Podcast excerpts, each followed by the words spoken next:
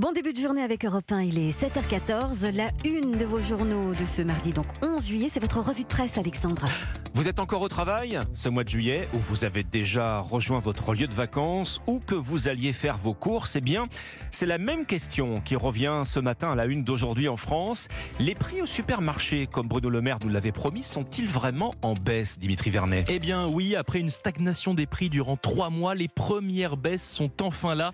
C'est ce que l'on constate en lisant les chiffres du mois de juin donnés par l'Institut Circana, relayés par Aujourd'hui en France ce matin. Je vous cite quelques exemples. Moins 1,6% sur le saumon fumé, moins 1,9% sur le produit vaisselle ou encore moins 1,3% sur le sucre. Sauf que vous l'entendez, les baisses dépassent rarement les 2%. C'est-à-dire que ce n'est qu'un simple frémissement.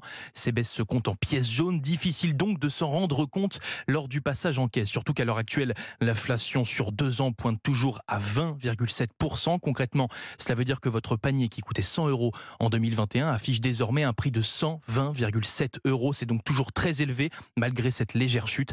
La marche arrière est enclenchée, mais la météo des prix est toujours dans le rouge. Et même si l'inflation doit décroître dans les mois qui viennent selon des économistes, on est encore très loin du septembre vert promis par le gouvernement. On va la suivre de près, cette météo des prix. Merci Dimitri. Une main tendue à la une du Figaro ce matin. Au sommet de l'OTAN à Vilnius, les Alliés tendent la main à l'Ukraine. Soutien de poids, mais attention justement au poids qu'on met sur la balance. Les 31 pays membres cherchent la bonne formule pour donner de l'espoir à Kiev sans être entraînés dans la guerre avec la Russie. Il est loin le temps où Emmanuel Macron veillait à ne pas humilier Poutine. Notre président, désormais, soutient une adhésion rapide de l'Ukraine à l'OTAN. Alors ce n'est pas pour tout de suite, rappelle le journal L'Opinion, mais avec les garanties de sécurité qui vont être offertes à Kiev et dans la durée du reste, ce sommet de l'OTAN devrait consacrer l'échec stratégique de la Russie.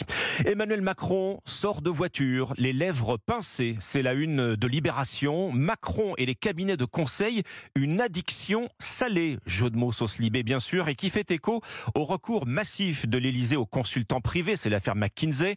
Entre 2007 et 2021, les dépenses ont triplé dans une dérive qui flirte parfois avec l'absurde, commente Libération.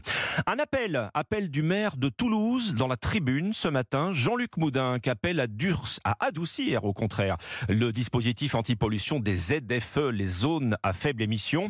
Il faut moins brutaliser les gens avec ce dispositif, plaide-t-il, proposant au gouvernement euh, des mesures d'accompagnement pour les plus modestes. Sinon, sinon, eh bien, ce sera une explosion sociale du type gilet jaune puissance 10, prédit Jean-Luc Moudin. Voilà pour l'essentiel de ce que vous retrouverez ce mardi matin en juillet dans vos quotidiens.